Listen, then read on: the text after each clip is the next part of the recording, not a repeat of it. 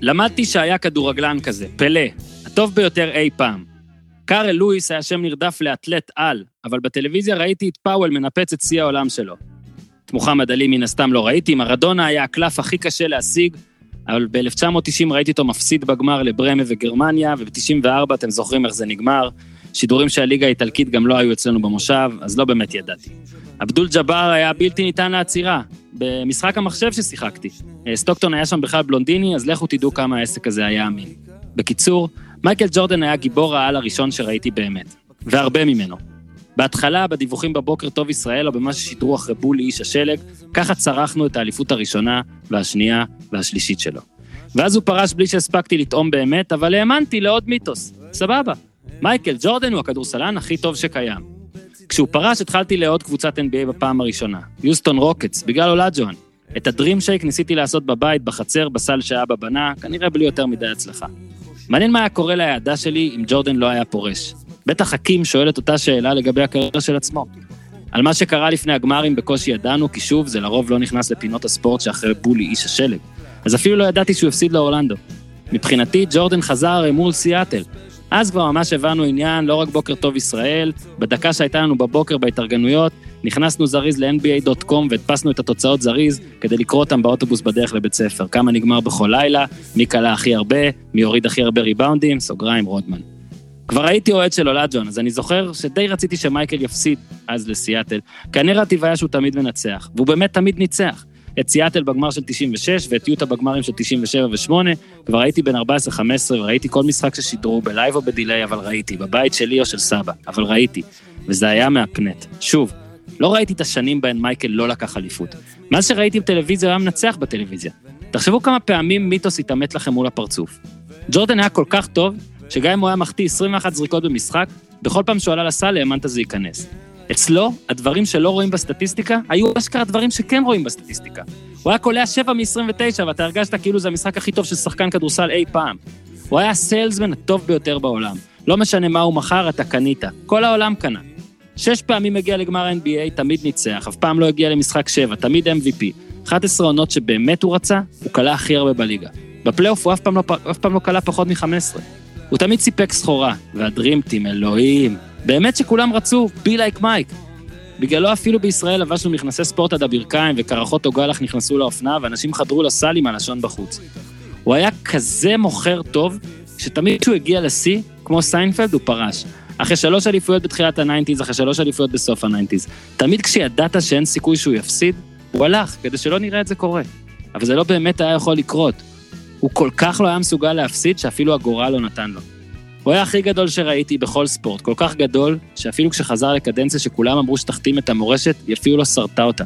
מבחינתי הוא אפילו לא חזר לוושינגטון, זה לא קרה. הייתי בצבא, לא ראיתי פריים אחד של זה. לסיכום, לא ראיתי את השנים בהן מייקל לא זכה באליפות, לא ראיתי את העיבוד מול אורלנדו, לא ראיתי את DC. לא ראיתי מה זה מייקל ג'ורדן מפסיד. מבחינתי הוא תמיד ניצח. מה שעושה אותו כל כך גדול, זה שגם אנשים שראו כל פיסת מייקל ג'ורדן, מאלף עד תף, מהפסד הניצחון, חושבים בדיוק כמוני. הוא היה הגדול מכולם. כן,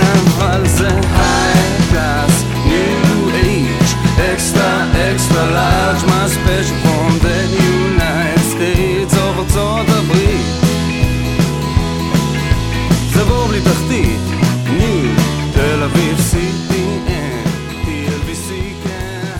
ברוכים הבאים לעוד פרק של פודקאסט הפודיום, כאן בביתן הג'קוזי, והפעם, הפרק השלישי בסדרה על מייקל ג'ורדן. זה התחיל משני פרקים, זה נהיה שלושה, אז נזכיר איתי וכולם. פרק אחד עלה כפרק 439 בפיד, פרק על מייקל ג'ורדן והאייטיז עד לאליפות הראשונה, פרק שתיים עלה אתמול. בפרק הזה, עידן האליפויות והדרימטים והכול, מייקל ג'ורדן הוא הספורטאי הטוב והמוכר בעולם, פורש פתאום, חוזר, מפסיד לאורלנדו, מה זה? ואז אה, כאן נכנס אה, הפרק השלישי, תודה, גם הפרק הזה בזכותכם, בזכות קמפיין ההדסטארט, מי שרוצה להמשיך לתמוך, הדסטארט לחפש הפודיום, או בלינקים, רשימת הפרקים אתם יכולים לראות, לא נכביד עליכם. אה, אבל מומלץ, אם הגעתם לפה ולא האזנתם לפרקים הראשונים בסדרה על מייקל ג'ורדן, עדיף להאזין לשני הראשונים, שוב, זאת לא סדרת מתח, אתם לא חייבים, אבל עדיף לכם, יעשה לכם סדר בראש. את הפרק השני סיימנו בנקודה שמייקל ג'ורדן מאבד אה, ניק אנדרסון ומפסיד אחרי זה לאורלנדו, אה, פעם ראשונה שהוא מפסיד אה, סדרה בעצם מאז שהוא נהיה באמת מייקל ג'ורדן, אבל לא בעונה מלאה. אנחנו מתחברים עכשיו אה, לקיץ שאחרי, אה, לדברים גם שסטיב קר שנכנס לקבוצה אה, אמר עליו אחרי מה שקרה, זה מה שאמר, מה שהוא ראה בקיץ לפחות. אז הנה הפרק השלישי, תודות לירון טלפז ולעבדכם הנאמן, ובואו נמשיך עם סטיב קר.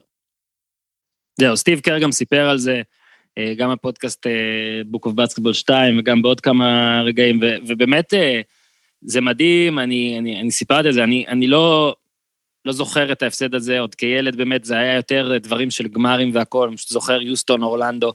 אה, מן הסתם זה היה סיפור שג'ורדן הפסיד, אבל חזר ב-18 במרץ, הודיע, 19 במרץ שיחק. אה, כאילו זה מין כתמון כזה, כתמון, לא כתם, ושוב, זה באמת ההפסד היחיד של, אה, בוא נגיד, במשחק מאוד אה, תחרותי שלו, אה, מאוד חשוב. אה, אגב, אומרים שאנדרסון אמר, אני לא הבנתי אם זה ציטוט, לא ציטוט, שזה הרגיש לו שהוא חטף מבן 45, או שמישהו אמר את זה, וזה עוד אה, נתן לו, למייקל עוד מוטיבציה, רק לספר שבמשחק השני, כשהוא כבר לבש לפעם ראשונה תחוצה 23, הוא כלה 38 נקודות. אה, אבל באמת הם הפסידו, וכן, היה ניק אנדרסון מומלץ, אולי זה קרמה גם, טלפז. אסור כן. להסתבך עם, אסור להסתבך עם מייקל, ואנחנו נגיע גם לנאום אחד לתהילה, מייקל זוכר הכל. אה, ניק אנדרסון מחטיא ארבע זריקות עונשין. וקטע חשוב ש... מילה כן. על יוסטון פה. בטח. אה, כמובן הקבוצה שלי, וכל השנים האלה אני רואה את כל הדבר הזה. אני לא אוהב את מייקל ג'ורדן ואת שיקגו בולס, כן? אני כל הזמן אה, האמת שיוסטון היא זו שתנצח. וקודם כל, החטיפה הזו של ניק אנדרסון ממייקל ג'ורדן קורית באותו יום שרג'י מילר עושה את הקאמבק המטורף מול הניקס, כן, זה קורה באותו יום, אה, של השמונה נקודות ב-16 שניות, וזה באותו יום שגם יוסטון מתחילה סדרת פלייאוף, ואני זוכר את עצמי פה בבית, אה, בארץ, רואה את כל זה בערוצים שונים, היה אז Star TV וערוץ הספורט שידר משהו, אה, אז זה סתם קטע פסיכי שהיה שם, ו... ובקטע הזה, אבל כן, יש החמצה ועדיין שאלה שאף פעם לא נשאלה, אם מייקל לא פורש, האם הלאג'ואן לוקח, עזוב, כולם מבינים שהוא לא היה לוקח שתיים, אבל האם הוא לוקח תואר אחד?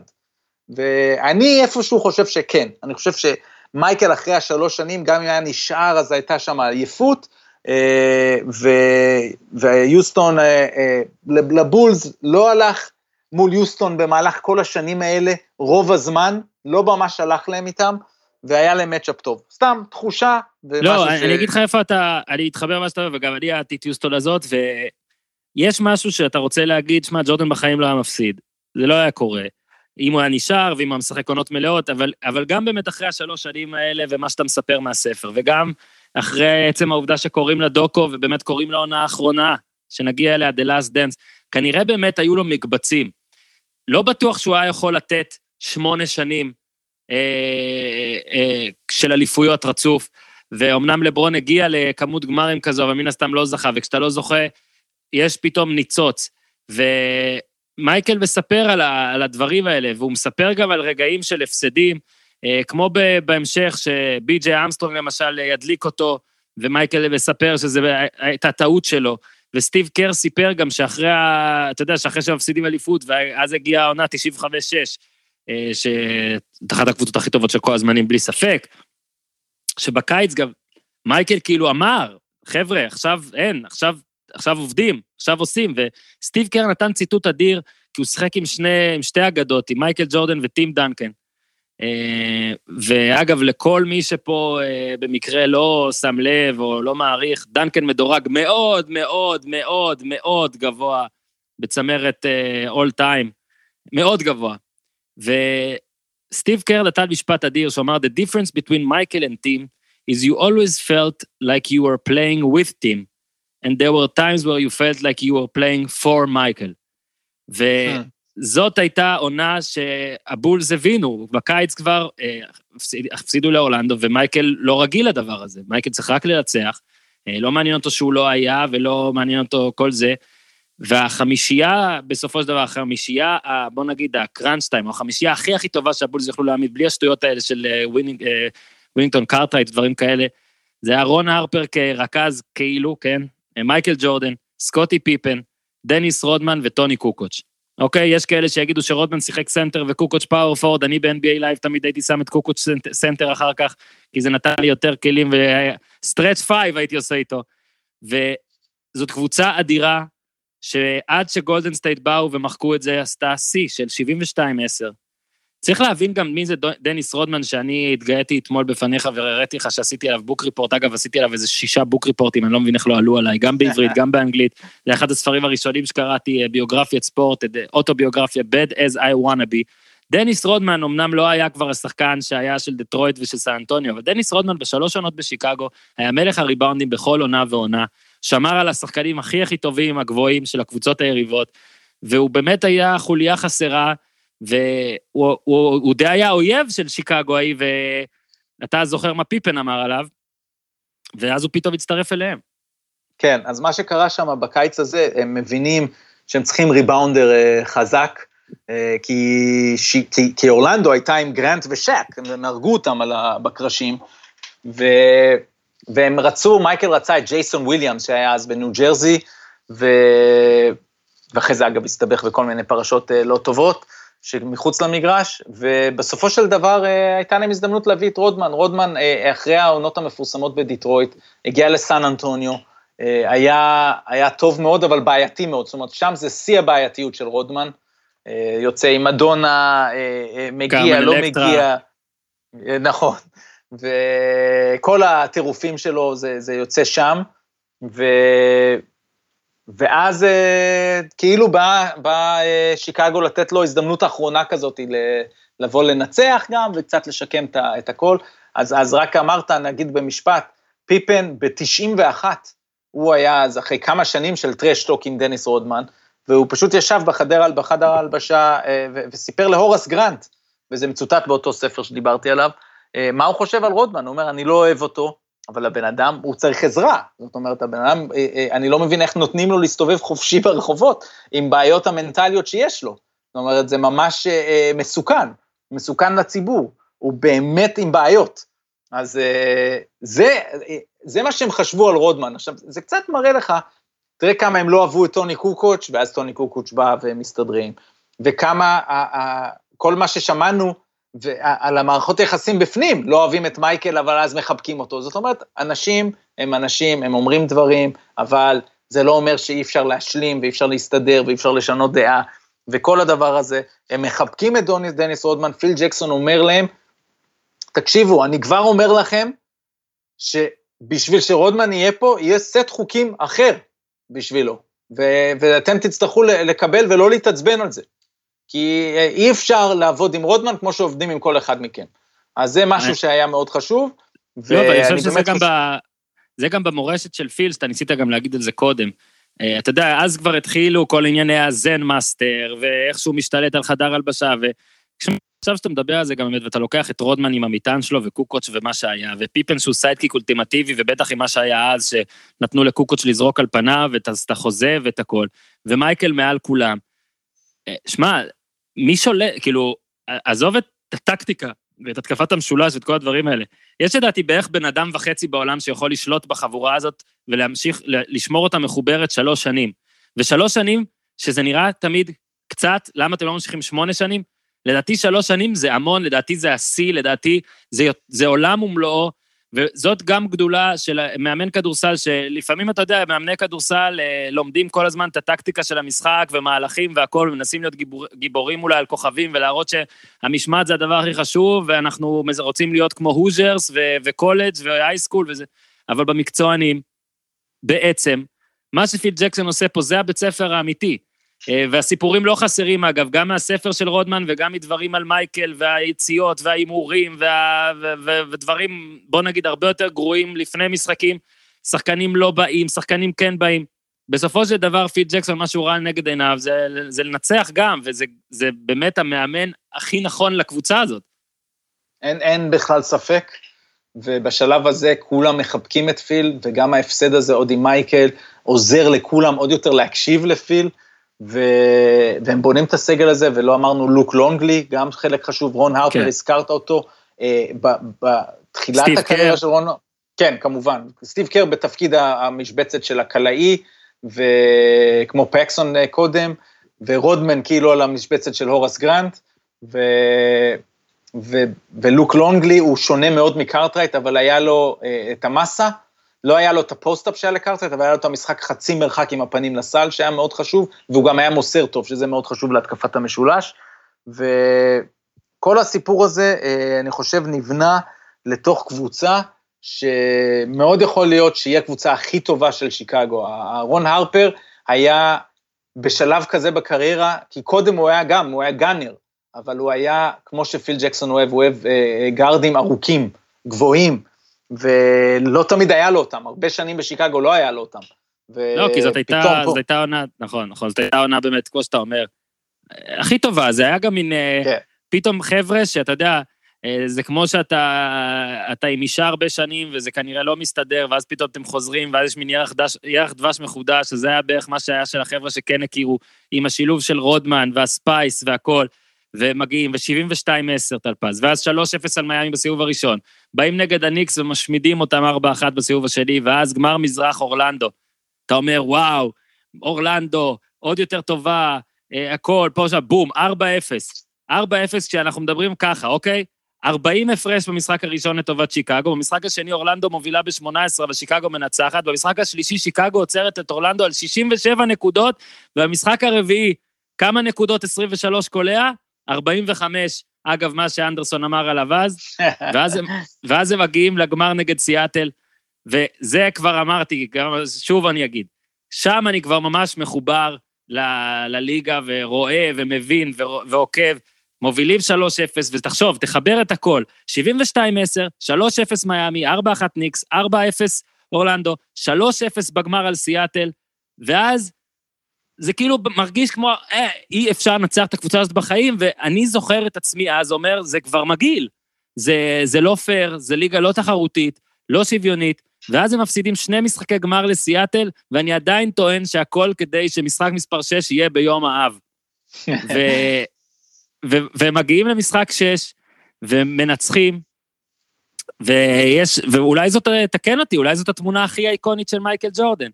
מייקל ג'ורדן, אה, בזמן שכולם חוגגים, כן. כן, בזמן שכולם חוגגים על הפרקט, מייקל ג'ורדן בחדר ההלבשה שוכב, פנים למטה, מחזיק ספסל וכדור ביחד, משהו כזה, באים כאילו לנחם אותו, אה, ואני רוצה אה, פה איתי, שהוא אחרי זה חוזר, והוא זה מה שהוא אומר אחרי האליפות, נזכיר, לוקח שלוש אליפויות, אבא שלו נרצח, הוא פורש, הוא חוזר, הוא מפסיד, ואז העונה הזאת, והניצחון על סיאטל בגמר, וזה מה שמייקל ג'ורדן אומר בריאיון אחרי המשחק. Well, you know, I can't even put it in words.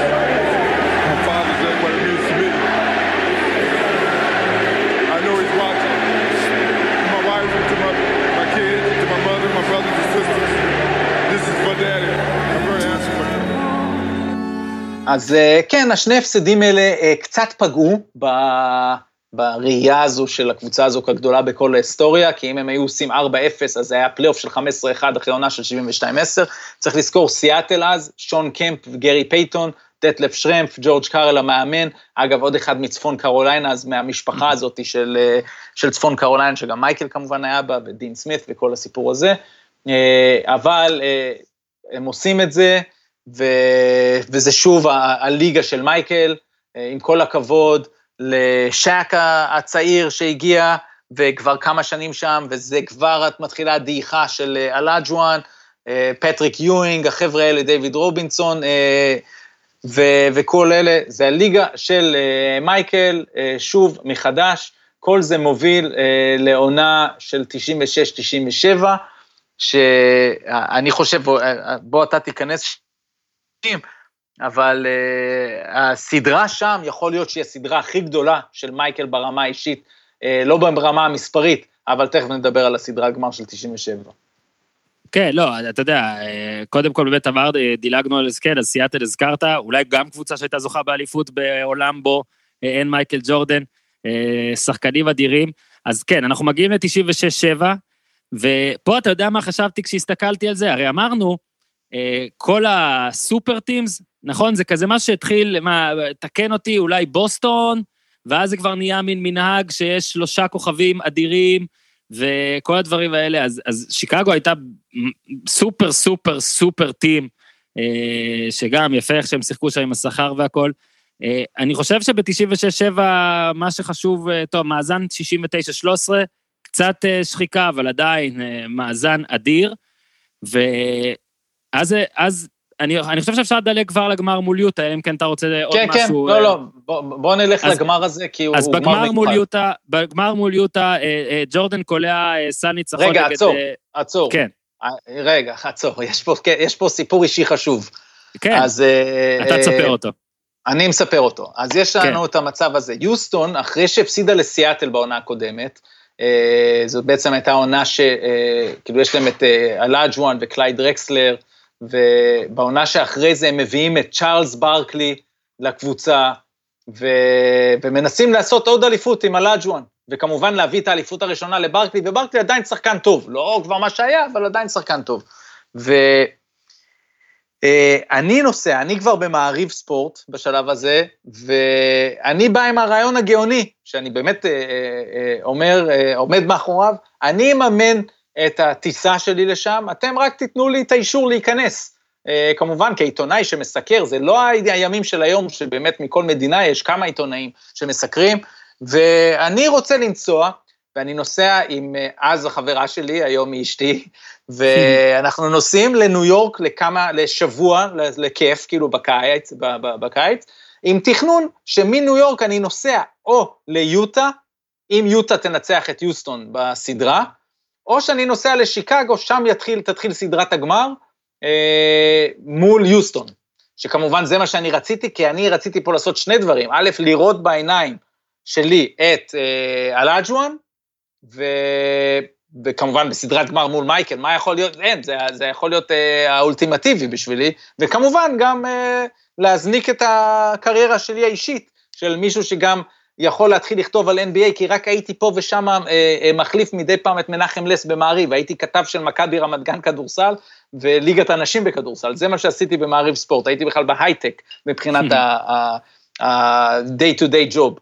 ו, ואני שם, ומת שיוסטון תעבור את, את יוטה, וקשה לה בסדרה הזאת, ואז אנחנו, אני רואה עם, עם אה, יפעת, החברה שלי, את המשחק השישי, שבכל מקרה אנחנו רוצים שיוסטון ינצחו, גם אם הם יפסידו את המשחק השביעי, כי אז זה אומר שסדרת הגמר תתחיל באיחור, ואז יש לנו עוד כמה ימים, כי כרטיס הטיסה היה, יש לנו עוד כמה ימים ביחד בניו יורק. זאת אומרת, כשקארל מרלון עושה שם חסימה לא חוקית וסוחב שני אנשים, ושאז סטוקטון עושה את השלשה המטורפת שלו, שהיא אולי הסל הכי גדול של סטוקטון בהיסטוריה שלו, וקופץ אגב בקפיצה לא סטוקטונית טיפוסית מבחינת החגיגה, ו, אה, והם מנצחים, בא לי לבכות מכל כך הרבה סיבות, זאת אומרת, הנה, אני לא אראה את הלאג'ואן, הנה, אני עכשיו צריך כבר לעלות על טיסה, לטוס גם ליוטה במקום לשיקגו ולהיות עוד כמה ימים בניו יורק, זאת אומרת, היה שם מערך שלם של אגרוף בבטן שקיבלתי עם, ה, עם הסל הזה של סטוקטון, וזה מוביל לסדרה הזו של שיקגו-יוטה, אה, קח אתה את התיאור של משחק אחד, אבל אני מקווה שאתה לא תשכח את מה שיש בסופו. אני לא אשכח את מה שיש בסופו לדעתי, אבל אני רק אוסיף, ששוב, אני גם אז אוהד יוסטון, אדי ג'ונסון כלה אה, שלושה ונצחת במשחק ארבע, וסטוקטון, אחד הרגעים הכי שוברי לב שלי כאוהד ספורט בכלל. אוקיי, עזוב את זה שאני מעפן, שאני כמו מייקל, קשה לי להמשיך שלוש-ארבע עונות חזק עם קבוצה, אבל בואנה, אני זוכר את זה, אני זוכר איפה ישבתי, איפה ראיתי את זה, 103, אה, 100 לדעתי, סטוקטון קפץ בסיבובים, אה, חגיגה מאוד מאוד, אה, בוא נקרא לה לבנה, לא כמו מייקל נגד הקוולירס, שדיברנו בפרק הקודם, וזה באמת שבר, ואני חושב שמה שאפשר לספר על משחק מספר אחד, זה שאנשים כל הזמן זוכרים את סל הניצחון, אולי הגדול של מייקל על, על ראסל בסוף, ספוילר, סליחה, אבל זה היה 82-82, ג'ורדן מקבל כדור, גם הולך כאילו, מ, בוא נגיד מהשלשה באלכסון, בערך באותה נקודה שהוא היה ב-98, אנחנו עכשיו ב-97, משחק אחד, בא, לוקח אותו לאמצע, יורד למטה, עולה לג'אמפ, ממש על, ה, על הקשת כמעט, אה, מנצחים על הבאזר, ואגב, יוטה, אם אני לא טועה, הייתה אז עם הביתיות גם, כן? אה, ו... אה, לא, ב-97 לא. לא, אז ב-98 הייתה, נכון, זה היה ב... נכון. והוא מספר uh, סיפור, אנחנו נשמיע לכם סיפור אחד מהיכל התהילה, אבל זה סיפור שפחות נשמיע, בוא נגיד. הוא מספר uh, שראסל בא וזרק לו מנערה של uh, אני כבר לא יכול לחכות שתהיה, תחזור ללבוש מכנסיים, מכנסי ספורט, כדי שאני אשמור עליך ואנסה לעצור אותך והכל. ושמע, מייקל די התעלל בו. לא, לא, אתה, רס... אתה, אתה, אתה, אתה, אתה הורס את הסיפור, תקשיב, זה לא מתאים לך. אז יאללה, בוא תן. אז, אז כשמייקל עוד היה בפרישה, באחד כן. הפעמים אה, הוא ראה את ראסל באיזה אימון כזה קיץ, אני לא זוכר אפילו איזה... זה, וראסל בא אליו ואומר לו, בואנה, ביאסת אותי, כי אני יכול לעצור אותך. ואתה עכשיו פרשת ולקחת ממני את הזכות לעצור אותך. כן. אני לא יכול לחכות, הוא אמר לו, אני לא יכול לחכות שתחזור. בדיוק, ואז כשהתחילה הסדרה של 97 בגמר, הוא אומר לסטוקטון, הוא אומר, כאילו, הוא מספר לסטוקטון, והוא אומר את זה לראסל, הם שניהם שומעים, והוא אומר לראסל, אה, זוכר? מה אמרת לי אז? אז הנה, בוא, תקבל את זה. ובסוף המשחק הזה, הוא עושה עליו את הסל, וכמובן שאנחנו גם יודעים מה קרה שנה אחרי זה. אז... לא, ומה אה, שגדול, מה שגדול שגם בנאום בכלל תהילה, סטוקטון נמצא. נמצא, והוא, ב... מול כל... והוא היה, הוא היה באותו מחזור הרי איתו, אז סטוקטון היה שם. כן, ומול כל הקהל, מול כל הקהל, הוא אומר לו, Remember it, John. וכולם מסתכלים עליו, וזה היה רגע שכאילו סטוקטון כל הזמן מוחא כפיים ומפרגן, וברגע הזה רואים, לא יעזור. אה, קצת עצבני. אגב, בגלל שאמרת לי אה, עכשיו שקצת הרסתי את הסיפור, אז אני נזכר במשהו יותר גדול שרציתי להגיד, ואם אני לא אגיד, אני ארגיש שהרסתי. אז אני עכשיו עושה רגע, אני לא רוצה לעשות עריכות וכל הדברים האלה, אז אני רק אגיד משהו אדיר שאני זוכר מהרגע שג'ורדן חזר ולא סיפרתי, זה שבאותו יום היה נאום של ביל קלינטון, נשיא ארצות הברית, והוא סיפר שבתקופתו, הרי הקייס של קלינטון, זה היה הקטע הכלכלי, הוא מאוד, אתה מבין בזה יותר ממני, אבל הוא מאוד שדרג את הכלכלה האמריקאית, או טען ככה, בכל מקרה. והוא אמר משהו כמו, אה, מאז שנכנסתי לתפקיד הוספתי אה, שישה מיליון ומאה אלף אה, מקומות עבודה. ואם מייקל יחזור היום לבולס, אז הוספתי שישה מיליון מאה אלף ואחד מקומות עבודה. אה, ככה גדול היה מייקל, שנשיא ארצות הברית כן, בנאום כן. מתייחס אליו, והיום לצערנו הנשיא מתייחס רק, נראה לי כמעט רק בקטע שלילי לספורטאים, אני מקווה שזה ישתנה, אבל זה לא משנה. בקיצור, אז יוטה, מייקל מנצח משחק מספר אחד, בוא רק נזכיר, אז היו שלושה משחקים רצופים, משחק שלוש, נכון. ארבע וחמש אצל האורחת. אצל ה... כאילו, כן. מקום שני זה היה יוטה. אז שיקגו הובילה 2-0, יוטה ניצחה את השניים הבאים, ומשחק... רגע, כן? רגע, לא, משחק ארבע, יוטה מנצחת כשיש מישהו שמה שנקרא takes over, קוראים לו ג'ון סטוקטון, זאת אומרת, הוא בשיא הביטחון שלו מהסדרה עם יוסטון, הוא חוטף, הוא בא לעשות double team על מייקל ברגע קריטי במשחק, סליחה, הוא עושה שלשה מטורפת, אחרי זה הוא בא לעשות double team על מייקל וחוטף ממנו את הכדור, כשמייקל שומר עליו ראסל, מייקל הולך ל, ל, לאזור הצבע, אבל עדיין כאילו אזור העונשין, סטוקטון בא לעזור, חוטף את הכדור ו, ומוביל שם מתפרצת, ואחרי זה מייקל מחטיא זריקה מכריעה, סטוקטון לוקח את הריבאונד ומוסר על כל המגרש ל layup של קארל מלון. זאת אומרת, יוטה עושה 2-2, כשסטוקטון בקו אחד עם מייקל ב, ב, מבחינת הסדרה, של מי לקח אה, משחק. כן, וסטוקטון עם 17 נקודות, 12 אסיסטים במשחק הזה, מלון 23, עשרה ריבאונדים, וזה הרגע להזכיר שוב, כמו שאז עצרתי על פיניקס, אני רוצה להגיד את זה על יוטה. אה, יוטה באמת הדיחה את יוסטון, שיוסטון עצמה הייתה super team, עזוב שזה היה שלהי קריירה, ברקלי והכל, זאת הייתה קבוצה אדירה, היו בה המון המון, המון המון שחקנים, המון המון כלים. יוטה זה עוד קבוצה שלוקחת, ומלון וסטוקטון מסיימים עם אליפויות, אם אין מייקל ג'ורדן בעולם. לפחות אחת. כל, כן, וכל אחד ששיחק אה, NBA Live והכל, זוכר שיוטה, היו לה שתי חמישיות מדהימות, וזה היה אה, אה, סטוקטון והורנסק ואוסטרטאג, מלון וראסל, ואז היה את פוסטר ומוריס ואייזלי וקאר, והיה לה את האווארד ואנדרסון. קבוצה, תשמע, עשרה שחקנים ממש ממש טובים. יוטה בשיאה גם, החמישייה השנייה שלה הייתה באמת, לא כמו הראשונה, אבל חמישייה שנייה מדהימה. וזה עוד דבר ששיקגו הייתה צריכה להתגבר עליו, אז שוב, אתה בא וצודק, הוספת את הנתון הזה על סטוקטון, וכמה ביטחון שיש. אנחנו יודעים שמשחק חמש הוא ביוטה, אבל המשחק, משחק, מספר חמש, משוחק בשש בערב שעון סולט לייק סיטי. מייקל ג'ורדן יוצא מהמיטה בשלוש אחר הצהריים, ואתה תספר למה. כי הוא הזמין אה, פיצה, כי הוא לא היה יכול לצאת ואגב, עוד דבר שנגיד לברון אה, אה, לא אוכל פיצה, הרי יש לו את השף שלו, וזה העידן של היום, הם לא אוכלים את הדברים האלה. מייקל מזמין take away, או איך זה נקרא, room service כמובן, ו... ולא יודעים אם זה בגלל זה, הרעלה, משהו, הבן אדם לא ישן, הקיא כל הלילה, חולה, חום, כל הסיפור הזה, ומגיע למשחק עם חום גבוה. ומרגיש נורא, צריך אינפוזיות תוך כדי המשחק, ויש את ה shot, אחד המפורסמים אי פעם, זה סקוטי פיפן סוחב אותו בירידה לפסק זמן. עכשיו, הקטע הוא שגם פה יש תיאוריות קונספירציה, הרי האם זה, קוראים למשחק הזה פלו גיים, כן? האם זו שפעת שבגלל ג'ורדן לא יכל, האם באמת הקלקול קיבה שאתה טוען, או האם, לא יודע, שוב הבן אדם יצא לשחק, להמר, לשתות ולא יודעים מה, אבל כן, ג'ורדן קולע גם את השלושה החשובה, אכן נשען על ידי, אה, נשען על סקוטי פיפט בסוף, כמעט התמוטט.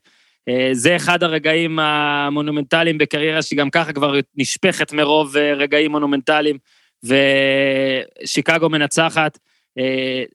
שמע, בוא, בוא נהרוג יוטה... רק את זה פה, רגע, בוא נהרוג, הוא קלע 38 נקודות קודם כל במשחק הזה ב flu game, כן. אין לו לאן לצאת להמר בסולט לייק סיטי, אוקיי? נכון, כאילו, להמר, למרות שמייקל הוכיח שיכול להמר גם בלי קזינו, אבל אה, יוטה הובילה גם ב-16. כן. אה, ג'ורדן 15 אה. נקודות ברבע הרביעי ובאמת התמוטט בסוף, ושיקגו גם אחרי זה גמרה סיפור ולקחה את האליפות החמישית של מייקל, ושוב, חמש פעמים MVP בסדרה הגמר, תנסו למצוא... אבל רגע, רגע, רגע, אתה לא יכול להגיד את זה. גיים 6, יש כן. בו, אה, אה, בעצם הובלנו אליו על מה שקרה בגיים 4. זאת אומרת, mm-hmm. אה, במשחק השישי, אה, סופר צמוד, שוויון 86, פסק זמן, שגם אותו תחפשו ביוטיוב, אה, מייקל בפסק הזמן אומר לסטיב קר, סטוקטון יבוא אליי, הוא יבוא לאזור, לעזור, אז תהיה מוכן. קר כזה, רואים אותו כזה, לא קולט, קר עושה לו כזה, כן, כן, ואז הוא אומר לו, yeah, yeah, if he comes over, I'll be ready. זה סטיב קר אומר את זה, ו, ובאמת סטוקטון בא לעזור, כמו שקרה במשחק 4, רק שהפעם מייקל מוכן, והסאגה הזו של דאבל טים, כן או לא, אה, אה, היא בעצם סוחבת את, את כל ה... איך ששומרים את מייקל, שנים. ובמקרה הזה, אז uh, מגיע דאבל טים, הוא מוסר לסטיב קר, סטיב קר קולע את הסל, אחרי זה uh, הוצאת כדור רעה מאוד של בריאן ראסל, פיפן חוטף את זה, קוקוץ' מטביע, מנצחים בארבע הפרש, זוכים באליפות, ויש שם קטע מפורסם בחגיגות, אה, תמיד יש את החגיגות המפורסמות אה, בשיקגו, בפארק הגדול שם, וסטיב קר אומר, אה, וגם את זה אם אתם רוצים תחפשו, תחפשו פשוט סטיב קר, ג'ורדן טו קר ביוטיוב, והוא מספר איך בטיים-אאוט, פיל אומר למייקל, טוב, תיקח את הזריקה האחרונה, ואז קר אומר, but Michael was uncomfortable taking these shots, אז, אה, ואז סטיב אומר, אז אני, אה, כמובן מייקל רואים אותו מתפקע מצחוק, וסטיב קר אומר, אז אני החלטתי שאני אה, שוב אכסה על מייקל ואקח הזריקה הזו. אז כן, זה התחילה, זה, זה בעצם הסל הכי גדול בקריירה, המאוד, בוא נקרא למרשימה לשחקן בתפקיד משני כשהייתה לסטיב קר. כן, וזה באמת גם הקטע, אמרנו פקסון קודם, אז סטיב קר זה השני. אה, בדיוק זה הסיפור של הגמר הזה, מייקל קלה במשחק הזה, אגב, 39 ב-15 מ-35, ו-11 ריבאונדים, ושוב, עוד דבר שצריך לדבר עליו, אגב, מה שאמרת, הוא ראה את המשחק ארבעה מהלכים קדימה, גם בהתקפה, גם בהגנה, וזה נגיע גם uh, לשנה שאחרי זה, uh, אליפות חמישית, ואני uh, חושב שעכשיו אפשר להגיע באמת ל-last dance, the last dance, ש... זה גם שם הדוקו, וכמו שאתה סיפרת, אה, ככה הם עצמם קראו לעונה הזאת. אה, בספרון, חוברת, לא יודע איך תרצה לקרוא לזה, שפיל אה, ג'קסון חילק לחבר'ה בתחילת העונה, היה כתוב על זה, על הקאבר, היה כתוב על הכריכה The Last Dance. הוא לא הסתיר, ושיקגו לא הסתיר, אבל בשלב מסוים גם על ג'ורדן הבינו את זה, שזה הולך להיות, ה... זאת העונה האחרונה. אחרי שתי אליפויות רצופות שבאו אחרי שלוש אז, אה, שיקגו מתחילה את עונה 97-8, והיא מתחילה אותה, אגב, טלפז, בלי סקוטי פיפן. היא מתחילה אותה מג'עג'עת. סקוטי פיפן שיחק רק 44 משחקים. שיקגו גם מפסידה ב-21 הפרש לקליבלנד, וסטיב קר, אה, נראה לי זה היה זה שמספר, שאחרי הפסד אה, גרוע, אה, לא יודע אם זה היה קליבלנד או אחר, מייקל אפילו זרק כזה, כנראה, כנראה בהגזמה, חבל שחזרתי, עד כדי כך. כן, היה, מה שקרה בעונה הזו, זה שוב, אנחנו סוחבים, עם כל האליפויות האלה, יש פה מטענים שסוחבים, וכל הזמן הזה, סקוטי פיפן, הוא כל הזמן רדוף עם הכסף. והוא הביא את זה על עצמו. אה, פעמיים במהלך הקריירה שלו, הוא חתם על חוזה ארוך טווח, ו... חוזה שאמרו לו אנשים, אל תחתום לכל כך הרבה שנים, כי הליגה קופצת עכשיו כל הזמן בכסף שלה, הרי כל מה שתיארנו על העלייה הזו של מייקל ג'ורדן, היא מתרגמת כל שנה לשיאי רייטינג חדשים, ליותר ויותר כסף שנכנס מכל גורם אפשרי, מזכויות שידור, לספונסרים, למחירי כרטיסים, כל ההכנסות עולות, ופיפן היה שם בחוזה אה, ש... בתחילתו הוא היה ב top אה, יחסית בליגה, אבל בשלב הזה הוא היה ממוקם 140 מבחינת השחקנים בליגה, יש 450 שחקנים ב-NBA, זה היה, הוא קיבל את השכר בגובה 140 בליגה, ואנחנו מדברים על אחד שהוא top 10 בלי בכלל להתבלבל. אה, אז, אז, הוא, אז הוא, וזה שלב כבר ש, שב-NBA אין, אה, אי אפשר להאריך חוזים, אי אפשר לתקן חוזה תוך כדי, אז זה החוזה שלך. והוא כולו טעון. וג'רי קראוס באיזשהו שלב, אני לא זוכר בדיוק את התאריך, אומר, שחקנים לא זוכים באליפויות, אה, ארגונים זוכים, זוכים באליפויות. גם את זה, אגב, מייקל זכר בנאום היכל התהילה. והם לא אהבו את ג'רי קראוס, והם היו נוסעים ויורדים עליו, וזה כל הזמן שם, וגם פיל ג'קסון כבר היה מכוסח עם, אה, עם אה, קראוס, ובתוך כל הדבר הזה, זה היה פשוט ברור שהם לא יכולים, הם, הם, אין להם איך להחזיק את, ולשלם לפיפן בקיץ הקרוב, לא ברור מה יהיה עם מייקל, וגם ידעו, ויש עוד דבר שמרחף, ידעו שיש שהחוזה הגדול, ה-CBA, בין השחקנים והליגה, אה, גם הוא נגמר, והייתה תחושה מאוד רצינית, שיהיה קשה מאוד להתחיל את העונה הבאה בזמן. ומה שאגב, גם תחושה. שהתבררה כנכונה, התבררה כנכונה, ובתוך המערכות יחסים בין השחקנים לליגה זה היה שלב, ואני שוב, זה שלב שאני כבר מסקר את ה-NBA, אה, קטש סבל מהפגישה, מהשביתה הזו מאוד, זה היה ברור לכולם שהולכים שם להשבתה. כי היה כסף גדול, השחקנים לא נהנו מספיק מהכסף הגדול, אבל זה גם לא היה כסף פסיכי, ש, שאז אתה אומר, וואו, אה, זה ממש טמטום. והבעלים אה, לא רצו לוותר, והיה ברור שחייבים להגיע למשהו קיצוני בשביל זה. כל זה הם ידעו, שחקני הבולס, ולכן זה היה ברור ש... וגם פיל היה עייף, הוא כבר אה, שמונה שנים אה, רץ עם ה... אה, שלוש עם מייקל בהתחלה, אחרי זה שנתיים בלי מייקל, עכשיו עוד שלוש, בעצם תשע שנים כמאמן ראשי בשיקגו, הוא גם היה כבר עייף, זה היה ברור שהם הולכים פה לעונה קשה, ופיל כדרכו נתן לה שם מעולה, The Last Dance. כן, ובאולסטאר מייקל זוכה ב-MVP, וכשסטרן מעניק לו את זה, הוא אומר, אני אתן לך את הגביע רק אם תבטיח שאתה נשאר לעוד עונה, זה עוד סימן, ו... בסוף, אתה יודע, סקוטי פיפן חוזר אחרי שהוא מחמיץ 44 משחקים, אה, הוא בעצמו התראיין ואמר שאולי זה גם קצת עזר לו, גם נתן את האוויר, גם האוויר, ה... גם הפיזיות, כאילו, אתה מבין, המנוחה, אבל גם אה, להבין מה התפקיד שלו, מה, איפה הוא הכי חסר לקבוצה. ואני חושב, אתה יודע, נתת את זה שהוא היה מספר 140, ו... ו... ואמרת top 10, אולי זה אפילו קצת underrated, אני חושב שפיפן, אה, שאולי אמנם אה, היה לו נוח להיות ה sidekick מבחינת ההיסטוריה והתארים והכל, אה, הוא שחקן באמת שלפעמים underrated, אתה מסתכל על משחקים שלו, two-way player אדיר, שומר אדיר, שחקן אדיר, אתלט, ובאמת, זה... מייקל ג'ורדן היה איתו בקבוצה, זה, זה כאילו עושה אותו אוטומטית sidekick, אבל אחד ממספרי השתיים, אם לא מספר שתיים הכי טוב ever. נכון, אני איתך במאה אחוז על זה. ומבחינת, אז 62-20 בסוף המאזן, ו-4-3, אני חושב שנשאר נדלג לגמר המזרח, אם אפשר? כן. אז שוב, הכל היה יותר קשה, גם פתאום שרלוט בפלייאוף קשה, ו...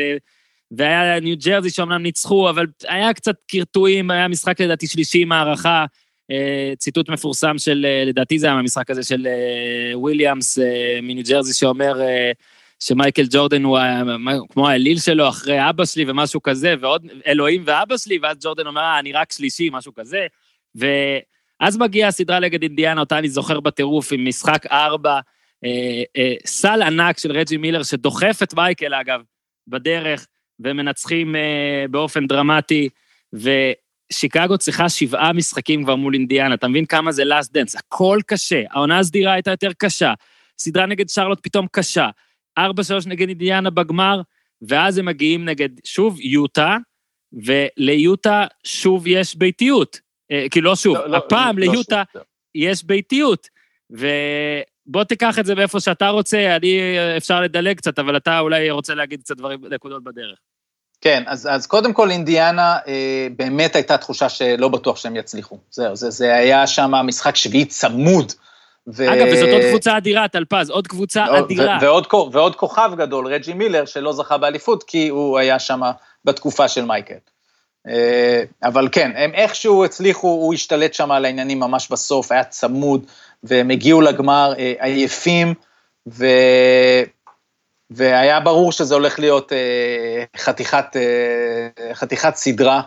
שני המשחקים הראשונים ביוטה, את הסדרה הזו אה, שוב יצא לי לסקר, ו, וכל הסדרה, אני הייתי הפעם, אה, וזה היה מדהים. זאת אומרת, החוויה אה, להיות וללוות את הקרקס הזה, אז קרקס תקשורתי, ואז כבר, אני זוכר, באו עוד עיתונאים, גם מהארץ, אה, וזה כבר מבינים שאנחנו מתעסקים פה ב... ב תופעה אה, עולמית אה, אדירה, ו... ואחרי, אני חושב שאפשר פה להתקדם אה, וכן להגיע לאחת אחת אחרי שני המשחקים הראשונים, משחק שלישי בשיקגו, 42 הפרש לבולס, ופשוט שחיטה, הגנה, הם נעלמים שם לגמרי, מלון וסטוקטון, ואז כבר מתחילים להרגיש ש...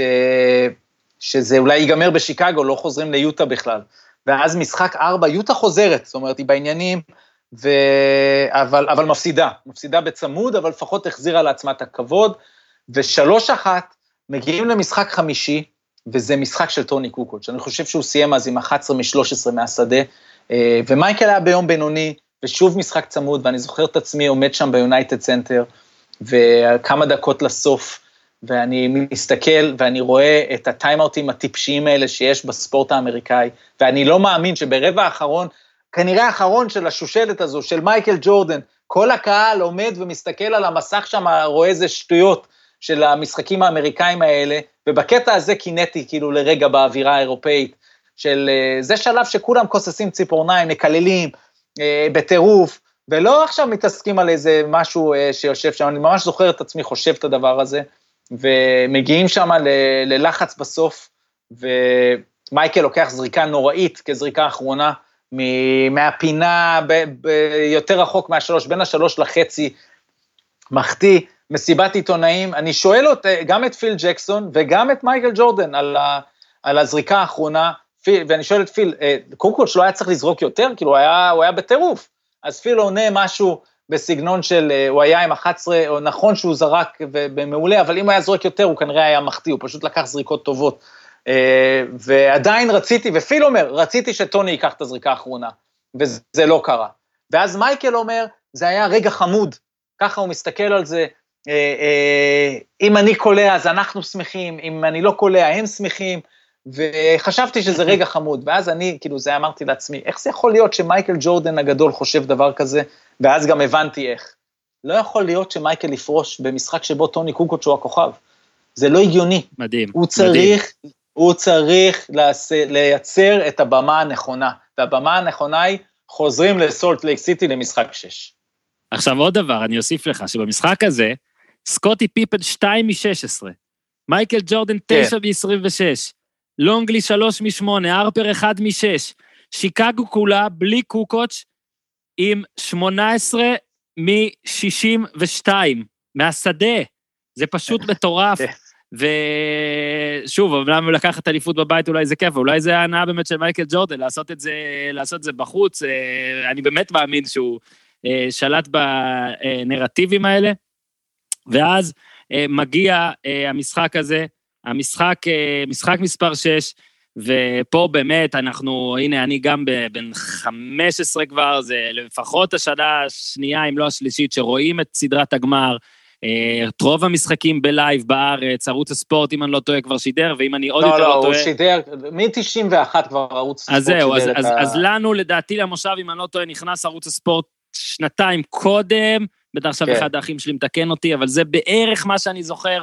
רואים את המשחקים, אז עוד היה תקופה של מסיבות כיתה וכל מיני דברים כאלה. ו- ומסיבות, ואירועים במושב שאנחנו הולכים ונשארים עד הלילה כדי לראות את זה. אה, ומשחק מספר 6, לדלג לסיקוונ, לסיקוונס האחרון, שאתה רוצה להכניס משהו אה, לפני זה? זה, לא, אני, אני רוצה אה, אה, פה לעשות ככה, להגיד שהסיקוונס האחרון הוא בעצם מתחיל שתי דקות לסוף. זאת אומרת, רק ככותרת, שמונה הנקודות האחרונות במשחק הם של מייקל. קודם כל, שזה יהיה אנשים, זה יהיה ברור. ו, ואת זה לא זוכרים מספיק. ו... אה, אתה רוצה, אתה רוצה לתת לי, פה, פה אני יכול גם לכת, להקריא את מה שכתבתי בספר. כן, אני גם רוצה, אני רוצה שתקריא, ואני רוצה רק להגיד טיזר, המהלך הכי גדול בסיקוונס לא היה סל שלו, אבל עכשיו אתה תמשיך. בדיוק, בדיוק. אז בעצם, לפני ש... קודם כל, כתבתי ספר, זה היה ספר שני שלי, את הספר הזה כתבתי עם ערן סלע, אז ראש דסק הכדורסל של מעריב, וקראנו לזה מדריך הכדורסל השלם לעונה 98-9, שזה בעצם סיכם את העונה שהייתה ועשה פריוויו לעונה הבאה. אה, NBA, יורו-ליג וכדורסל ישראלי, ו- ועשיתי יומן אישי, כי באמת הייתי בכל המשחקים של הגמר הזה. אז uh, מייקל, ב- במצב הזה, הכל צמוד, הכדור הולך פנימה לקארל מלון, צריך להבין גם, uh, קארל מלון לא פוגע ברוב הסדרה הזו, אבל במשחק חמש הוא פוגע. באותו משחק שהם מנצחים, שקוקוט שטוב, אבל מייקל לא, והוא קולע 39 נקודות, ו... והוא היה הגדול, הכוכב, שוב, המישהו שמייקל מסתכל ואומר, את זה חושבים שהוא ברמה שלי, כאילו על קארל מלון, אם שנה קודם אולי סטוקטון היה אה, בשיאו, פה זה מלון, ויוטה הולכת המון ב post-up למלון, ופחות על ה pick and roll, כי מלון היה אה, כל כך חד, ו... הכדור הולך פנימה לקארל מלון, דניס רודמן שומר עליו, ומייקל מגיע, אנחנו מדברים פה על 20 שניות לסיום, אה, מייקל יודע שזה יהיה המהלך, הכדור נכנס פנימה למלון, והוא פשוט בא, ובום, מכה נקייה, אין אפילו סיכוי שישרקו פאול, כי זה היה כל כך נקי, זה לא נגע באצבע, והכדור אצל מייקל ביד. ואנחנו עכשיו אה, בשוויון, או בפיגור נקודה, זה אני לא זוכר את הניואנס הזה, והכדור אצל מייקל. ועכשיו פה אני לוקח רגע ומקריא מהספר, כי זה, אני חושב, ממצה את זה נכון. הכדור היה בידיו, הוא הביט על השעון ולקח החלטה נוספת, אין פסק זמן. 99% מהשחקנים היו עוברים את החצי ולוקחים טיימאוט. יש מאמן והאחריות היא שלו, למה הם צריכים אה, אה, לקום למחרת ולקרוא על טיפשותם. אבל ג'ורדן עובד בכמה רמות מעל כולם. פסק הזמן הזה היה מאפשר להגנה להתארגן, ולא הייתה לו שום סיבה לתת להם יתרון, כשהוא ידע בדיוק מה יהיה התרגיל. הכדור האחרון שלו, אלא אם תגיע עזרה. בפסק זמן, סלון הרי היה מחליט לעזור. אולי עם השחקן ששמר את פיפן או את רודמן, הוא היה מקבל שתי דקות לחשוב. את כל זה איבד ג'ורדן במוחו בשתי שניות, וזה השאיר לו בריאן ראסל אחד מפוזר בהגנה. הטיה ימינה והדרך סלולה. ג'אמפ קלאסי, רק רשת, ויוטה לוקחת פסק זמן להכין תרגיל אחרון. מנטלית ידענו כולם שזאת אולי הצגת היחיד הגדולה אי פעם בסדרות הגמר, במיוחד כשמתחשבים בתפאורה שמסביב ובחשיבות המשחק, ולכן היה די ברור שהג'אז מפסידים. התרגיל שעבד לסטוקטון מול יוסטון לפני עונה, לא יעבוד מול הבולס, הסיבה לכך נקראת אפקט ג'ורדן. אז זה הקטע מהספר, סטוקטון מחטיא שם שלשה, וצריך לזכור עוד דבר, פיפן, אמרת 2 מ-16, עם פציעת גב. במשחק השישי כבר הבן אדם לא מתפקד, עם גב, נתפס, אני לא בטוח שהיה משחק בכלל במשחק שבע, ואני לא בטוח ששיקגו, אני אפילו חושב, וחשבתי אז, שאם יש משחק שביעי, שיקגו מפסידה ויוטה לוקחת את האליפות. אז מגיע הדבר הזה, ומגיע הסל הזה של מייקל, וזהו, אין דרך יותר גדולה לקחת אליפות שישית. קודם כל, צמרמורת. שנית, אין ספק, החטיפה הייתה הדבר הכי מרשים, כל כך נקי, אי אפשר לשרוק על זה. שיקגו הייתה בפיגור נקודה, וג'ורדן באמת יוצא ולא מבקש שתיימות, ואומנם הקטע שלך אולי אפילו יותר מרגש אותי מהקטע הבא, אבל ניתן, אה, ניתן רגע למאזינים לא, להחליט. לא, לא, הקטע הבא הוא יותר חזק, הוא, אה, הוא לכל ההיסטוריה. אגב, ובאמת, יש עוד, עוד קטעים, לא נתנו את כולם, אבל כאילו, גם קוסטס נתן פה אה, הצגת Hall of Fame, כל מילה מדויקת, אה, זוכרים כל משפט, מי שראה את זה ומי שראה את זה רק ביוטיוב אחרי זה. איתי, תן לנו את הזריקה אה, האחרונה של מייקל ג'ורדן במדי שיקגו בולס. Malone is doubled. They swat at it and steal it. Here comes Chicago. 17 seconds. 17 seconds from game seven or from championship number six. Jordan. Open. Chicago with the lead. Stockton. Harper's on him. Behind the screen. Harper got a piece of it. It comes off. The Chicago Bulls have won their sixth NBA championship, and it's their second three-peat. כן, מדהים, בוב קוסטס ו-NBC, שוב, CA רייטינג כמובן, נשברים שם, ו... ואני זוכר גם את הרגע הזה של מתחילות החגיגות על הפרקט, אני עומד שם בין הקהל המורמוני ביוטה, ואתה רואה שהקהל לא הולך הביתה, זאת אומרת, מעטים הלכו הביתה. ו...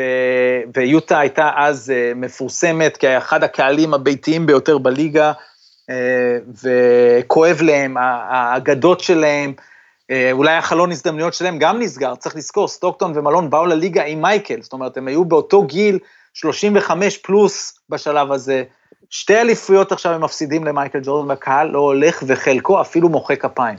זאת אומרת, אתה עומד שם, והם מבינים בעצמם שאין מה לעשות, הם רואים היסטוריה, ואנחנו כולנו רואים היסטוריה, ו... וזה כמו מרדונה, וזה כמו מוחמד עלי, זה בגדולים שיש והיו ויהיו. והיה ברור שגם קוסטס אומר, זה אין הקטע, This might have been the last shot uh, של ג'ורדן, וכאילו כולם, כולם הבינו, באמת הייתה השבתה אחר כך, ו... וזה באמת הלך לשם. וג'ורדן פה סיים את הקריירה האמיתית שלו, ואני, שוב מה שאמרתי בפתיח, ואני רוצה גם להגיד שאתה תתעמת איתו גם, אני די מניח שאתה מסכים איתי. יש את הנטייה לחשוב שלפעמים שחקנים עושים משהו שיכול, אתה יודע, לא לפרוש בשיא, וזה יכתים להם את הקריירה. ואני לא יודע עד כמה זה נכון או לא נכון, אני חושב שמייקל ג'ורדן, או שגרם לי לחשוב שזה לא נכון, או שבגלל שהוא מייקל ג'ורדן, אז אצלו ספציפית זה לא נכון. אבל הוא הרי פרש ושלוש שנים לא היה, ואז חזר לגיל מתבגר 39 כבר למדי אה, וושינגטון, ואם תרצה עוד מעט לדבר על השנתיים האלה, אבל זה לא הזיז במילימטר, זה לא שרט בכלום את, ה, את המורשת האדירה שלו, שוב, שם הוא לא עשה יותר מדי אה, מבחינה קבוצתית, כן, היו לו עוד כמה רגעים אדירים, גם מבחינת כמויות נקודות, גם מבחינת ממוצעים, שהיה בשתי העונות מעל 20, היו לו את הרגעים שלו. אבל זה לא שרט אותו, ו- ואף אחד אפילו, אני אגיד, לא, לא באמת זוכר את זה. זאת אומרת, אתה אולי זוכר רגעים, זוכר את המשחק האחרון, ו- אבל זה לא שאתה מסתכל על המורשת של מייקל ואומר, וואלה, כן, אבל היה את השתי עונות האלה נגד וושינגטון, שהוא כבר לא היה משהו. וזה באמת, אתה יודע, אתה, אצל אחרים אתה כן זוכר אה, לפעמים עונות קצת פחות טובות, אבל אה, אני חושב שזאת ההוכחה הכן די כללית, שלא חובה לעזוב הכל באמת באמת בשיא. ג'ורדן כמובן, לעומת אחרים, כן עזב. הוא אמנם חזר, אבל הוא, הוא פעמיים עזב על גג העולם. זאת אומרת, אחרי שלוש אליפויות שאתה אומר, אין, הוא לא יכול להפסיד, ואז הוא גורם לך לרצות עוד.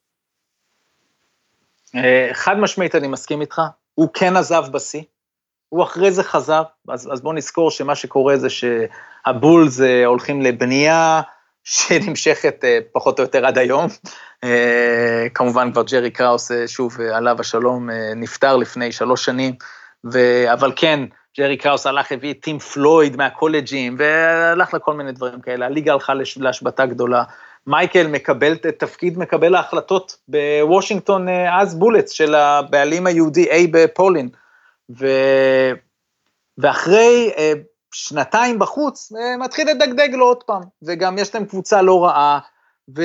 וזה מטריף אותו, מטריף אותו לראות אותם, לא עושים את הדברים הקטנים, ויש להם את ריפ המילטון ו... ועוד שחקנים, ובאיזשהו שלב אה, בא לו לחזור, ואני מסכים איתך במאה אחוז, אנחנו, אנחנו, תפקידנו לדבר על זה, וכאוהדים לראות, ואנחנו רוצים לבנות לנו את הסיפורים שבא לנו, אבל מדובר באנשים, שהאנשים האלה אה, רוצים לעשות את מה שהם עושים כל החיים.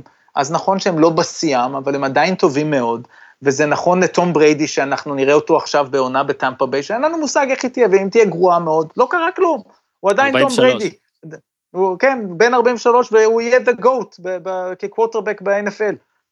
וג'ו מונטנה, שהיה GOAT לפני תום בריידי, עשה את אותו דבר והלך לקנזס כשהוא היה יותר צעיר ואולי אפילו יותר טוב, אולי, נראה, אה, מבריידי. אה, המון המון ספורטאי על אה, ממשיכים לשחק אחרי זה. קובי בריינט אגב שיחק שנה שלמה, שנתיים אחרי אכילס, שכולם יודעים שזה כבר לא קובי של פעם, לא החתים את הקריירה שלו, אז נכון, אצלו זה, זה בתוך אותו ארגון, אז מה? אז מייקל חזר לוושינגטון, ואני לא חושב שזה עשה שום כתם, ואם אתה רוצה ניגע בזה בקצרה, ב-9-11, ביום של 9-11, אה, יוצאים הדיווחים שהוא הולך לחזור, זה עוד לא היה רשמי אז. ו... ואני זוכר את עצמי אז בתפקיד עורך מהדורה בחדשות הספורט, אבל גם כבר איש NBA בערוץ הספורט, שהייתי נכנס אה, לשבת באולפן, לנתח דברים גדולים כשהם קרו ב-NBA. ואני זוכר, אה, חמש בערב, שעון ישראל, אה, ארבע, חמש, אנחנו מתחילים לקבל את התמונות בדסק של אה, מה שקורה בתאומים, ואם אני זוכר נכון, אני חושב שנכנסתי עדיין לאולפן, גם לדבר על דיין 9-11, באולפן חדשות הספורט, אני מדבר בשבע, כשכל העולם מזועזע, וגם לדבר על מייקל. ובאמת, שבועיים אחרי זה הייתה מסיבת עיתונאים רשמית, הוא חזר, והמשחק הראשון היה בניו יורק, ונסעתי לסקר את זה, ואז החגיגה, זהו, אז כבר זה, זה השוטים האלה שיש 100 עיתונאים סביבו, ובעצם השוט הכי טוב שאתה יכול לקבל זה לצלם את העיתונאים סביב הבן אדם, ובכלל לשכוח מלנסות להשיג אה, ראיון איתו, ו... אה, אבל אה, מייקל, שנתיים בוושינגטון, היו ups and downs, היו לו משחקים מדהימים, כמה סלי ניצחון, כמובן, רחוק מאוד באתלטיות, גדול יותר פיזית, אבל עדיין ה post-up אה, היה שם, ובסופו של דבר, כן, אין, אין איזה משהו זכור היסטרית, אה, חוץ מהאולסטאר אה, נחמד שהיה לו שם מול קובי, ממש בפרידה שלו ב-2003, ובעצם שם הוא סגר עניין, אבל הוא חזר, נתן עוד שתי עונות של, אגב, ממוצע 20 נקודות למשחק, כן? אנחנו מדברים כן, פה... כן, כולל 40, שעל... כולל 40 פלוס, 50 פלוס פעם אחת. כן, היה ו... לו 50 פלוס, בדיוק, היה, היה מלא סיפורים. ו, ובסך הכל אה, אה, השלים, אה, סגר עונות 14 ו-15, וכן, מבחינת כדורסל, אני חושב שזה היה שום דבר שיכול לעשות אפילו כתם קל. אז בוא, בוא נשמע רגע את שניות הפרידה האמיתיות. אגב, מסיבת עיתונאים אחרי זה גם, הוא אומר, טוב, זהו, הפעם זה אמיתי, והפעם גם כולם האמינו לו. הבן אדם, בזמן הפרישה, בזמן המשחק האחרון היה בן 40, ו-58 ימים, אה, באמת מייקל כבר מבוגר. אה, איתי, תן לנו את השניות האחרונות במשחק בבקשה.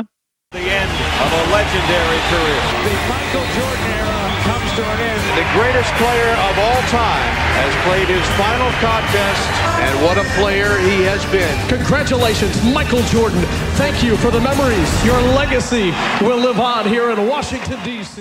אז שוב, אם, אם איכשהו יצא שבסוף כל, כל, כל הדבר את מייקל ג'ורדן הזאת, אנשים לא, עוד לא קלטו, אתה מסתכל למשל על, אה, על שיאי קריירה ועל דברים שהוא עשה, וקיבצתי ממש קצת, כי יש באמת אלף, אבל הוא עשה הכל מהכל, למשל, אם זה 20 אה, זריקות עונשין במחצית נגד מיאמי ב-92, היה לו מחצית של שמונה חטיפות. 11 עונות הוא קלע הכי הרבה נקודות, יש לו 30.1 נקודות למשחק, זה הכי טוב בהיסטוריה. סתם להמחשה אגב, לברון 27, קובי היה עם 25, לברון לא יכול לעבור את זה, אני מצטער אם אני מנחס, אבל מתמטית זה יהיה משהו מטורף. 563 אה, משחקי עונה רגילה הוא קלע מעל 30, 866 משחקים רצופים בעונה הסדירה עם double figures. אין למייקל משחק לא טוב, אתה מבין, בתקופה הזאת. 63 נקודות במשחק פלייאוף, אמרנו. ממוצע נקודות בפלייאוף, 33.5. הוא שיחק 179 משחקי פלייאוף טל פז. אתה רוצה לדעת בכמה משחקים מתוך 179 הוא קלע פחות מ-15 בפלייאוף? אולי אחד? התשובה היא אפס. אפס. 41 נקודות בממוצע, כמו שאמרת, נגד פיניקס, 20 נקודות מינימום בכל משחק בסדרת גמר. הבן אדם לא... אין, אתה מבין, כאילו, אין, אני לא, אני חושב שכאילו, אני מצטער ש, שזה מוציא אותי אולי עכשיו בקטע של האיש הזקן על הספה שמתווכח עם הצעירים. אני לא חושב שיש פה ויכוח, ואני חושב שכדי שיהיה פה ויכוח, יצטרך לקרות משהו מאוד מאוד קיצוני עם הקריירה של השחקן הכי טוב בימים אלה. ואמרתי לך, הדיונים על כמה היריבות שלו אה, היו גדולות או לא, אפשר לפנצ'ר את כל התזות שהן לא היו גדולות, והשחקנים, והעשור הלכאורה מדולל. ואתה פשוט מסתכל על בן אדם ש, שחשוב עוד, אתה יודע, במיני פסקה לציין, אז כדורסל היה מכות, אוקיי? כן. אז, אז היה הרבה יותר קשה להיות מייקל ג'ורדן מאשר היום. בגלל זה הוא היה היום. בדיוק, בגלל זה היום הוא היה קולע מעל 40 למשחק בכמה מהעונות האלה. זאת אומרת, כל מה שאנחנו רואים, היו לו הרי עונות שם בסוף שנות ה-80 של 36, 37 נקודות למשחק, הוא היום זה היה עומד על 42-3 בצורה דומה, ואז כשהוא היה כאילו נהיה יותר קבוצתי, הוא היה מתייצב לו על אה, בין 38 ל-40, עם ההגנה הזו. אה, ו- ו- וזה עוד פעם, זה, זה כל ה... כשחקן כדורסל זה באמת השחקן המושלם, בגוף המושלם, במנטליות המושלמת, ו, וגם מחוץ למגרש, אנחנו מתעסקים פה באייקון, ב, לא אמרנו את זה, כשהוא פרש ב-98, שאלו mm-hmm. אותו, אה, האם יש סיכוי שהוא יחזור? כי הרי הוא כבר חזר פעם אחת. ואז הוא אמר, never say never. מאז, אגב, כולם משתמשים במשפט הזה, never say never, בכל דבר, אגב, בכל דבר בחיים. ואז הוא אמר 99.9% I will not come back, ואז אה, לוושינגטון כמובן שהתגשם ה-0.001 אה, אחוז אה, כשהוא חזר. ו... ואני מסכים אה, אה, עם הכל אה, כשחקן, ו... כתופעה, לא היה דבר כזה, אה, וכנראה שלא יהיה. יש, יש פשוט דברים בצורה אחרת, ואני חושב שההבחנה בסופו של דבר, גם בסוף הקריירה של לברון, שכדי שבכלל יהיה דיון, הוא צריך לקחת אה, לפחות עוד אליפות אחת, וכדאי גם שתיים. וכדי שיהיה דיון, אבל אה, לברון כן בדרך שאי אפשר להגיד עליו, אה, ועשינו את ההבחנה הזו, הוא לא השחקן הגדול בכל הזמנים, אבל זו הקריירה הגדולה בכל הזמנים. אבל בוא, כרגע לברון גם סובל מתופעת הקורונה בצורה okay. אוקיי. משמעותית, אז אנחנו לא יודעים... ג'ורדן מעולם לא סבל מקורונה, מעולם. עד עכשיו, סליחה על הנאחס, כשחקן. אם הייתה קורונה בתקופה של מייקל, היא לא הייתה. זהו, מייקל היה מעיף אותה. זה, זה העניין. עכשיו, לא, ושוב אני אומר, אני כתבתי על אה, לברון לפני שנה או שנתיים, שאולי אפשר יהיה, ברגע שאתה תגדיר אותו ככדורסלן הכי גדול אי פעם, אתה פשוט יכול לעשות את זה, כי ג'ורדן באמת היה מעבר, וג'ורדן הוא באמת, לפחות בעיניי, אני מניח שגם בעיניך זה מין אה, מיתוס ש, שמתגשם אה, עד הסוף, בלי, אתה מבין, זה קצת מעבר, זה, אתה אמרת את זה, כתבת לי בוואטסאפ, אגב, ש... שהיו לו את הדברים מחוץ למגרש, כי הבן אדם killer, הבן אדם killer באופי. ולברון עם קריירה הרבה יותר, בוא נקרא לה נחמדה וטהורה, אבל זה גם על המגרש, הבן אדם הרבה יותר נחמד, מצד אחד קבוצתי, מצד שני כן היו את הביקורות על, על זריקות שאולי הוא לא לקח, ועל משחקים שהוא נצטרך, ואני בטוח, אה, הנה, זה, אי אפשר לעשות את זה, אבל אני בטוח שמייקל ג'ורדן לא מפסיד לדאלאס. שאגב, דאלאס הייתה אחת הקבוצות שהכי אהבתי אי פעם, ונוביצקי זה כן. הכדורסלן שאני אה, אולי הכי אוהב. אה, ו, וג'ורדן לא מפסיד לו, אתה מבין? ג'ורדן לא מפסיד כן. לדרק נוביצקי, אין דבר כזה. ולברון נכון, כן. ו... זה, חלק מהעסק זה ש... כמו שאמרנו, אם מייקל לא פורש באמצע, הוא כנראה מפסיד שם פעם אחת, כי, כי פשוט זה כל כך בלתי אפשרי לעשות ריצה של שמונה שנים. אבל אולי זאת הגאונות האמיתית. אבל זה, זהו, זה, זה מייקל, זאת אומרת, אנחנו בעצם, עכשיו שקע לי התובנה, מייקל בפלו גיים, הוא שיחק עם קורונה, זה לא היה עם פלו. אה, ופשוט, אה, הוא הביס אותה אז, ואז היא לא עברה לאף אחד, והיא פשוט לקח אה. לה עשרים ומשהו שנה לחזור. להתאושש ממה שמייקל כן, עשה, כן. אבל מייקל, שש פעמים בסדרת גמר, שש פעמים הוא זכה באליפות, ובתואר ה-MVP של סדרת הגמר. זאת אומרת, אין שאלה, אין איזה אנדרי גוודאלה שבא ומקבל את זה, ולידו, אגב, היה איזה סקוטי פיפן אחד. אז, אה, ולא היה ספק, זאת אומרת, בקטע הזה אין מה לעשות. זה, זה, מייקל זה תופעה, ואני חושב שזה יכול גם לקחת אותנו ל, ל, למה שקורה איתו אחרי זה, ש... אחרי הסיפור בוושינגטון, הוא, הוא אומר, אני, אני, זה לא מספיק לי, זאת אומרת, הוא רואה את מג'יק ג'ונסון נהיה איש עסקים מצליח, והוא אומר, אני, אני רוצה להיות בעלים של קבוצת NBA, ולהיות בעצמי שווה את המיליארד. ואת הבעלים של שרלוט, אה, פשוט נותן לו כמעט בחינם את הקבוצה. אה, אני חושב שאז מייקל שם 200 אה, או 300 מיליון דולר לקנות את הקבוצה, כבר בתקופה שידעו שזה עולה הרבה יותר, אבל זה מייקל. זאת אומרת, הוא בא, והוא, מייקל יושב, גם, ה, גם הבעלים כנראה נרגש ו, ונתן לו, אה, את הקבוצה שהיום, כמו כל קבוצת NBA, אז, אז אולי שרלוט היא לא, ב, ב, היא בטח לא מעל הממוצע אפילו בשווי של ה-NBA, אבל היא עדיין שווה מעל מיליארד דולר, שוב, אנחנו ב, מדברים לפני אה, משבר הקורונה, שעושה אולי הרבה עניינים. כמובן, המון המון ביקורות על מייקל אה, כמקבל החלטות מקצועי, ו, וזה לגיטימי, מוצדקות. וזה מאוד יכול להיות, כן, זה מוצדקות, הוא עושה המון טעויות, עשה המון טעויות, עדיין עושה, אה, קבוצות מאוד בעייתיות, הוא, הוא נותן, עד עכשיו אנשים לא מבינים את החוזה לטרי רוזיר, ו, ו, ועוד קודם הוא בחר את קוואמי בראון, מקום ראשון, זאת אומרת, כ talent evaluator, כמגלה כישרונות, גם אז בשיקגו, הרי כל הזמן מתואר, הוא רצה טריידים שהם יעשו, באותה עונה שהם זכו באליפות. חלק גדול מהכעסים שלו על קראוס, בסופו של דבר קראוס צדק, קוקוץ' היה רכש מדהים, אה, אה, וקראוס ראה את זה.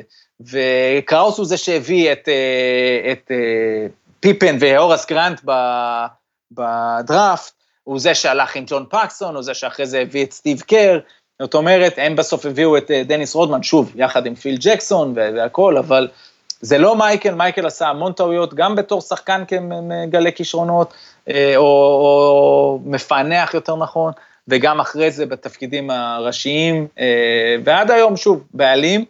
וכן,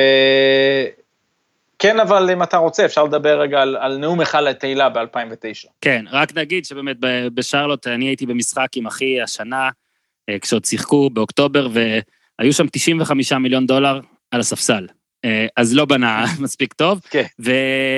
וכן, עכשיו אנחנו נוביל את הקטע, אה, אולי קודם נשמע את, את הקטע על לירוי, שאגב, גם התחלת איתו את ה... את הפרק הקודם. את הפרק הראשון על אה, ג'ורדן. אז אה, איתי, ברשותך, חלק בנאום תהילה של טלפז סיפר כבר בפרק הראשון, עד כמה מייקל היה מין, אה, אפילו בנאום אחד התהילה, זוכר הכל, סוגר חשבונות, נותן עקיצות, על ראסל כבר שמעתם, הנה מה שאמר על ימי התיכון שלו. Leroy Smith was a guy, when I got cut, he made the team on the varsity team, and he's here tonight. He's still the same six seven guy. He's not any bigger. He, he's probably his game is about the same. But he started the whole process with me because when he made the team and I didn't, I wanted to prove not just to Leroy Smith, not just to myself, but to the coach who actually picked Leroy over me. I wanted to make sure you understood you made a mistake, dude.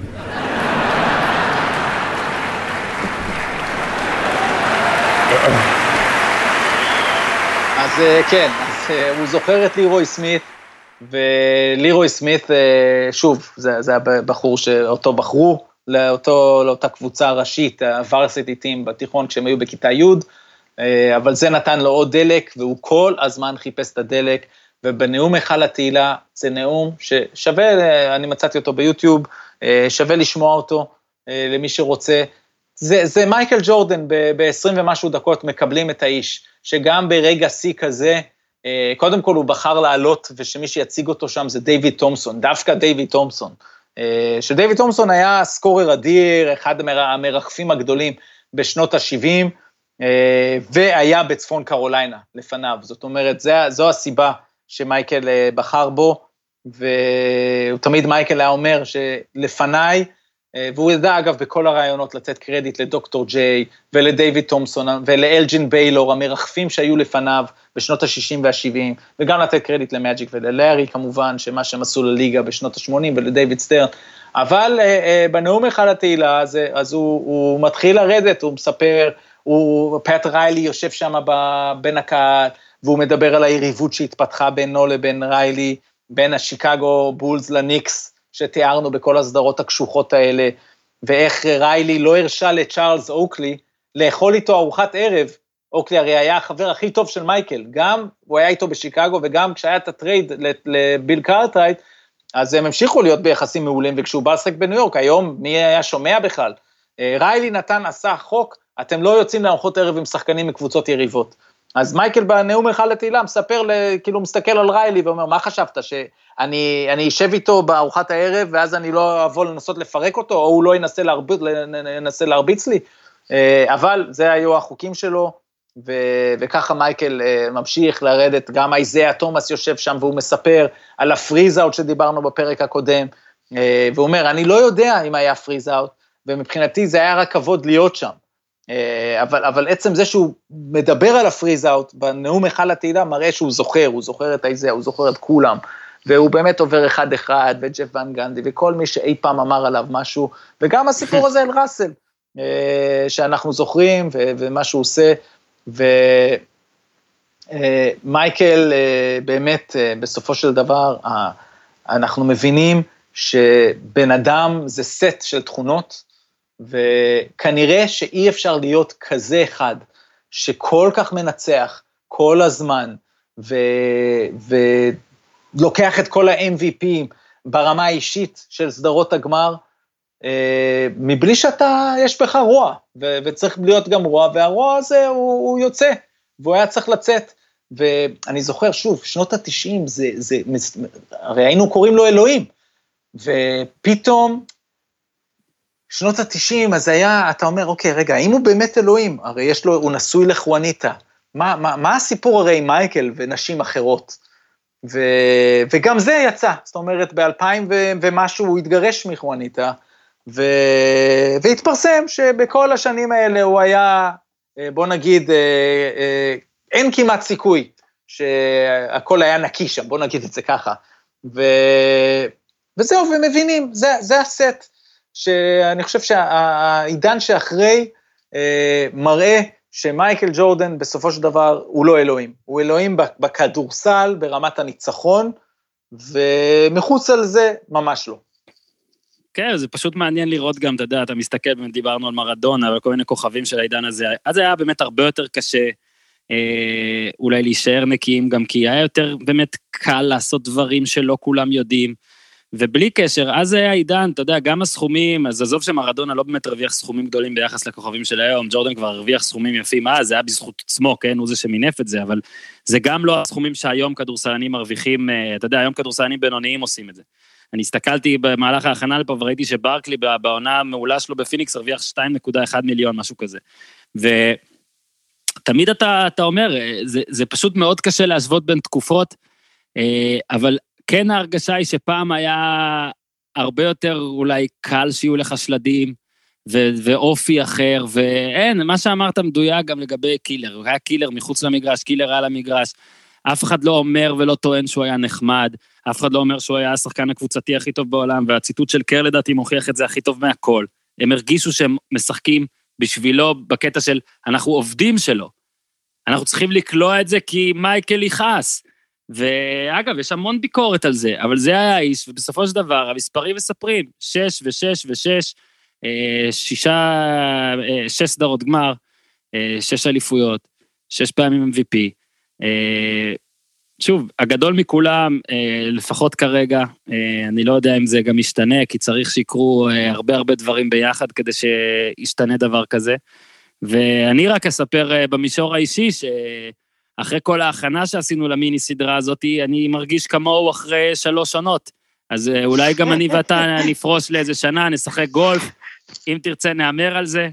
אה, אז, אבל... אז אני, אני לא יודע אם אתה יודע, אבל עכשיו הפרישו אותנו, אנחנו עכשיו כולנו בבתים, במשבר כן. הנוראי הזה שאנחנו חווים, אבל אה, זה, מה שכן יעזור לנו זה לראות אה, את הסדרה של עשר שעות תוכן, כן. שאמור לצאת... עשינו להם, עשינו להם אחלה קדימון.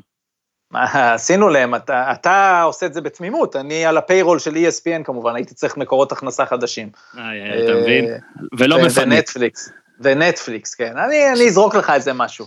זרוק את זה. אני חושב ש... אני חושב, אגב, מי שחושב שזה רציני, לא, זה לא רציני. ו... ורק להגיד, אה, אה, אולי, אתה יודע, לסיים עם, עם, עם סיפור אה, כן. קטן מייקלי, שיש את כל האגדות על, על משחקי הקלפים, הוא היה משקר, הוא היה מתחמן, הוא פעם אחת הפסיד, הפסיד בפינג פונג לאיזה שחקן, שאגב, החלום שלי, הרי אני הייתי שחקן טניס שולחן, זה רק, בוא מייקל, בוא נשחק, אני הייתי מראה לו, הרי מה זה, אין לו שום סיכוי נג, נגדי.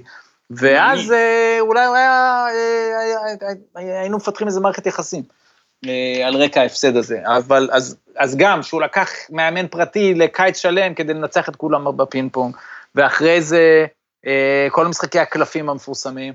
ואז יש גם את הסיפור על פעם אחת שמגיעים לשדה תעופה, ואנחנו מדברים פה על העידן שעוד אין מטוסי צ'רטר פרטיים, ו... והם כמעט כמו כולם, הם, הם הולכים לקבל את המזוודות. ואז כשהמזוודות יוצאות, אה, הוא פשוט אה, שם כסף עם השחקנים, המזוודה של מי תצא ראשונה.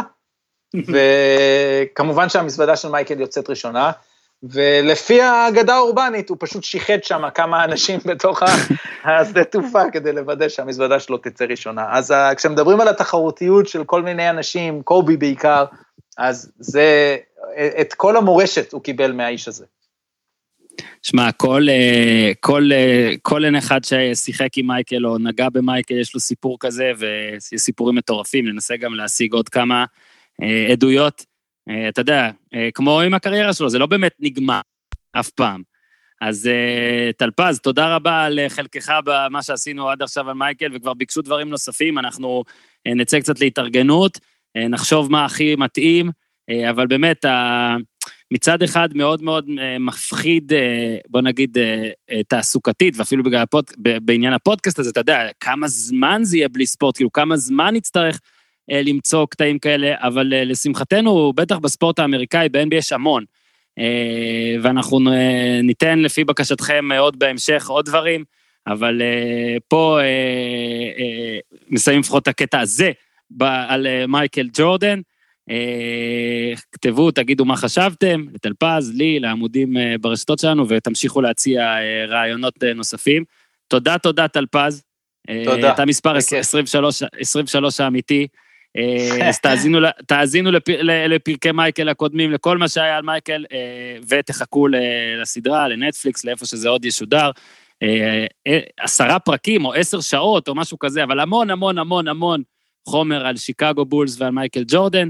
אז עד כאן להפעם, בי לייק מייק, תעשו טוב.